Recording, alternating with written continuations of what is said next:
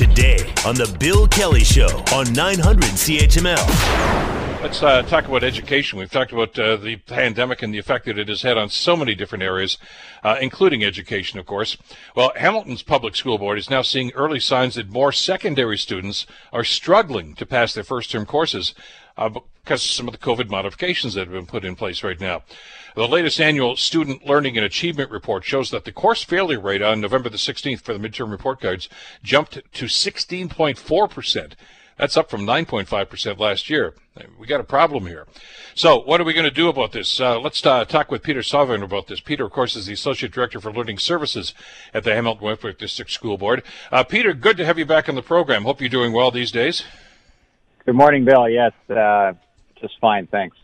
Let me ask you about the numbers here. I, I, I know that when we've talked about this in the past, there was a concern about the impact of COVID and it, the, what impact it was going to have on students. And I guess there was an expectation that there there could be some changes in some of these numbers. Were you surprised by this dramatic a change, though? Uh, well, Bill, what we're trying to do is uh, trying to uh, monitor as closely as possible where students are at. Uh, we do know that uh, the numbers are concerning. Uh, and at the same time, we also know that things are different. Things were different in the spring. Um, things were very different uh, early in the fall. Uh, so uh, we're looking at, um, you know, these numbers with real seriousness for sure. Uh, but we're also putting in place a number of additional measures so that uh, we have uh, teachers and, and support staff reaching out to students uh, uh, to try and bridge that gap. Uh, the other thing is that uh, we have also canceled uh, formal exams uh, at the end of the semester, both for uh, the first semester and the second semester, and we're going to utilize that extra time uh, to support students. And how would you do that? Is there a, is there a, a protocol? Is there a game plan in place for that, Peter? Uh, yeah, great question, Bill. And uh, so through um, through our program division uh, in our board, uh, reaching out to our uh, teachers, our student success teachers, guidance counselors, uh, and, and of course to the leadership of our principals and vice principals, uh, we're identifying those students who, who might be struggling uh, some more, uh, you know, this semester, and uh, putting in place uh, those supports uh, that they can utilize right now. Uh, and right through to the uh, end of the semester, which includes those days that would have been designated as exam days. And I, I know that people are going to look at the story and these numbers and, and think, well, you know, COVID, the pandemic, I guess, you know, maybe they're off sick or something. But attendance is actually not too badly affected by this, is it?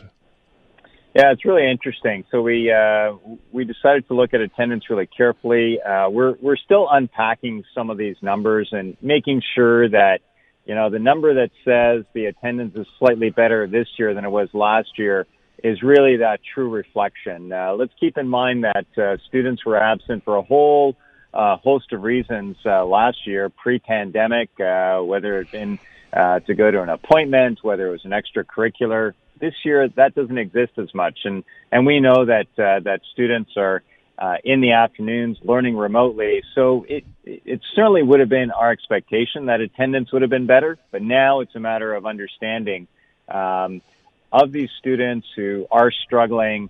Uh, what is their, you know, what is their engagement level, uh, and not only their attendance. In in the circumstance here, and as you, you, you go through some of these numbers and do the analysis on this, Peter, uh, when we talk about students' bodies here and, and the concerns that with struggling students, and, and it's, you know, the fact that the numbers are up is, is obviously concerning. Uh, do these numbers include uh, the online learning plus the classroom learning? Uh, so these numbers, uh, just uh, uh, to to make sure that we're we're speaking about the uh, the same numbers that we compared last year to this year. Uh, these reflect uh, at least one student uh, in any given class that would have a grade below fifty, and that would have included students who, uh, during their first uh, two rotations, would have had some time face-to-face uh, uh, with the remainder of the classes uh, in the afternoon uh, learning remotely. So it does include all students, but it's important to point out that uh, these percentage differences are based on at least one student Uh, in those courses having a grade below fifty. Our next level of analysis is to look at every course and understand, are there are there several students in particular courses who are struggling, uh, or is this something that is across uh, the system uh, with a handful of students, and then better understanding uh, those students who are struggling in those uh, uh, in those classes. What is it that they're struggling with? Is it uh, during the time that they're coming in, um, or is it during their um, their afternoon remote time, or is it some combination of the two? I'd be interested to know, I mean, especially with this, the, the hybrid model that you're describing here, where there's a little bit of each uh, for some of the high school students. Uh, you know, it, it, is is it is it the combination? Does that throw them off? Is it the, the, the lack of rhythm, I guess? And, and are there some subjects that are more difficult to teach uh, remotely than, than others? Yeah, and again, those are all great questions that we're uh, we're you know trying to dig in and, and better understand. Um, As we've said uh, in our conversations that we've been having uh, since last spring, really, Bill, um, there's no playbook for this. We're all in this for the first time together, uh, so we are really trying to uh, to understand uh, why is it that uh, these results are the way they are, um, find out who the students are, get to understand uh, what their particular needs are, and then address them. That is the most important piece. So you're going to get input from students and teachers then. I mean, the people that are actually, I hate to use the, the phrase, but on the front line, uh, they're the ones that are directly impacted and, and have the uh, probably the best perspective on, on what's right and what's wrong and what's troubling and what's challenging about the system. Oh, absolutely. And as I said, uh, you know, these um, these results are at a very high level. They tell us that uh, we have uh, more classes this year than last year, with at least one student, uh, you know, not having a passing grade going into the midterm. Our next step now is to understand who are these individual students and what is happening uh, in their circumstance, and then let's turn that around. Peter, how deep do you go in the analysis of that? I mean, if, if you identify who these students are, uh, do you identify whether or not they were students that were you know, having problems to begin with, even in the quote-unquote normal system, or, or or are these people that were doing quite well in that system, and it, it you know, it may well be the change in the system that's causing this?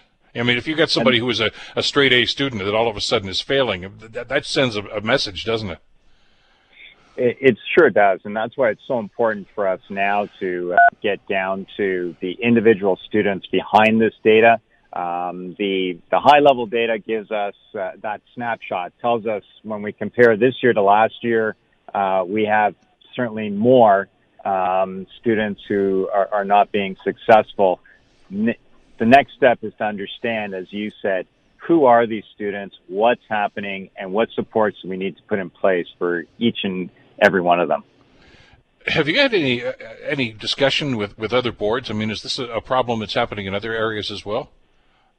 We're we're constantly in conversations uh, with our colleagues across uh, other boards, and uh, you know, to varying degrees, they're all seeing um, uh, you know different results this year than uh, than in in the past. Uh, as I said, we're in this all together, and we're in it for the first time. And what about the ministry themselves? Obviously, they're tracking this. I would think they are anyway. And, and are they seeking input from you and other boards as as to to, to use the phrase, how's it going so far? Um, they, there are constant, uh, check-ins, uh, with, uh, with us, between us and the, and the ministry, um, for a variety of reasons, uh, whether it be, um, you know, do we need, uh, additional resources in terms of students, uh, being ready, uh, for, uh, remote access, uh, and then, of course, the general questions around, um, how are students faring? How are staff faring? Um, And so these uh, these are ongoing conversations that we are having. Peter, to bring somebody back up to to the level where they're going to be successful in, in a situation like this, uh, you mentioned that the exams are not going to be happening. Instead, there's going to be some intensified uh, processes here to get in place. What what are your options right now? Is it is it is it uh, is it more one-to-one contact? Is it is it uh, you know tutoring? I mean, what what what's on the table here? What can you do use as tools here? You know, we. Uh, We have such an incredible um, staff um, across our system, uh, and, uh, and and they know their students. They they know um, uh, how to engage with them, uh, where where the gaps might be, and so you know really pretty well everything's on the table, as it always is, in terms of ensuring that um, you know students uh, can uh, be as successful successful as they possibly can.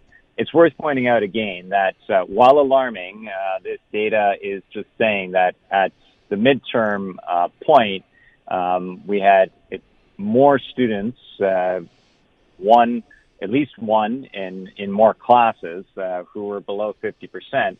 Uh, it all depends now, you know, where were they in terms of being below fifty percent?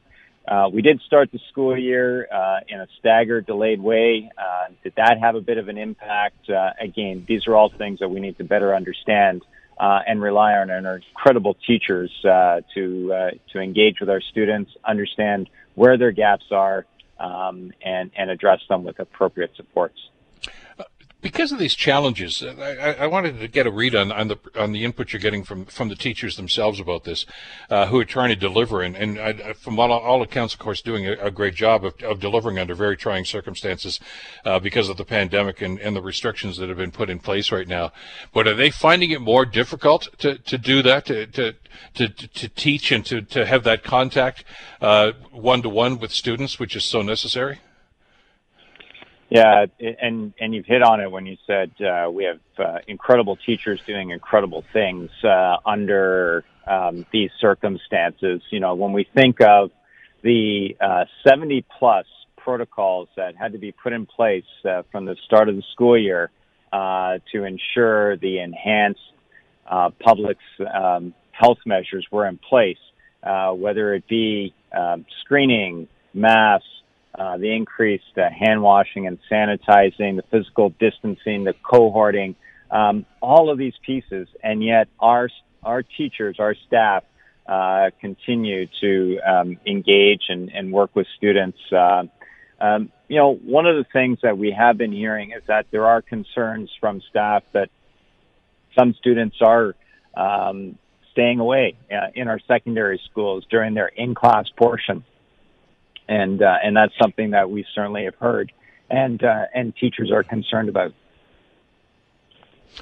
Let me ask you, Peter, about that. That's an interesting answer because it segues into what I was going to ask you next uh, about the mental health aspect of this. I mean, this is a stressful situation for everybody, for, for you in administration, uh, for people on the front lines in teaching, and certainly for students as well. Uh, Is there been a discussion, and I guess you're going to have to do some more analysis on this, about the impact that, that, that the stress that's im- implied and, and that's inherent now with the system to everybody uh, is having on student performance? Yeah, I mean, in our uh, in our last report to our Board of Trustees uh, around um, you know the operation of schools under uh, COVID nineteen, uh, we did indicate uh, you know a, a very substantial uh, increase in the number of referrals to our social work services um, just in the second month of school in comparison to uh, to last year. Um, so this this is always. Uh, uh, front and center, the well-being of our students, the well-being of our staff. Um, and we know that uh, these are these are incredibly trying times. So um, are are these aspects having an impact on achievement? Again, these are uh, you know part of the questions that we will uh, dive deeper into. Well, because uh, we do know, obviously, anytime anybody's under stress and duress, it is going to have an impact on performance uh, in any circumstance. And uh, let's face it, when you're dealing with high school students, I mean, there's there's some inherent stress just in the fact that, you know, that, that age group from about fifteen to eighteen, uh, there's a lot of stuff going on in their lives anyway, and that's that's really magnified by what's going on with the crisis. Uh, interesting to see how this analysis is going to work out. Uh, glad to see that uh, that the board's already being proactive about this and looking for a strategy to try to, to to lift the students up and to try to, to get everybody back on track. Uh, we'll certainly stay in touch, Peter, over the next couple of weeks and months and see how this part plays out over the next little while. But uh, thanks again for taking some time with us and explaining it to us today. My pleasure, Bill. Have a great Thank day. You too. Peter Sauvignon, Associate Director for Learning Services with the Hamilton Board of Education. The Bill Kelly Show, weekdays from nine to noon on nine hundred C H M L.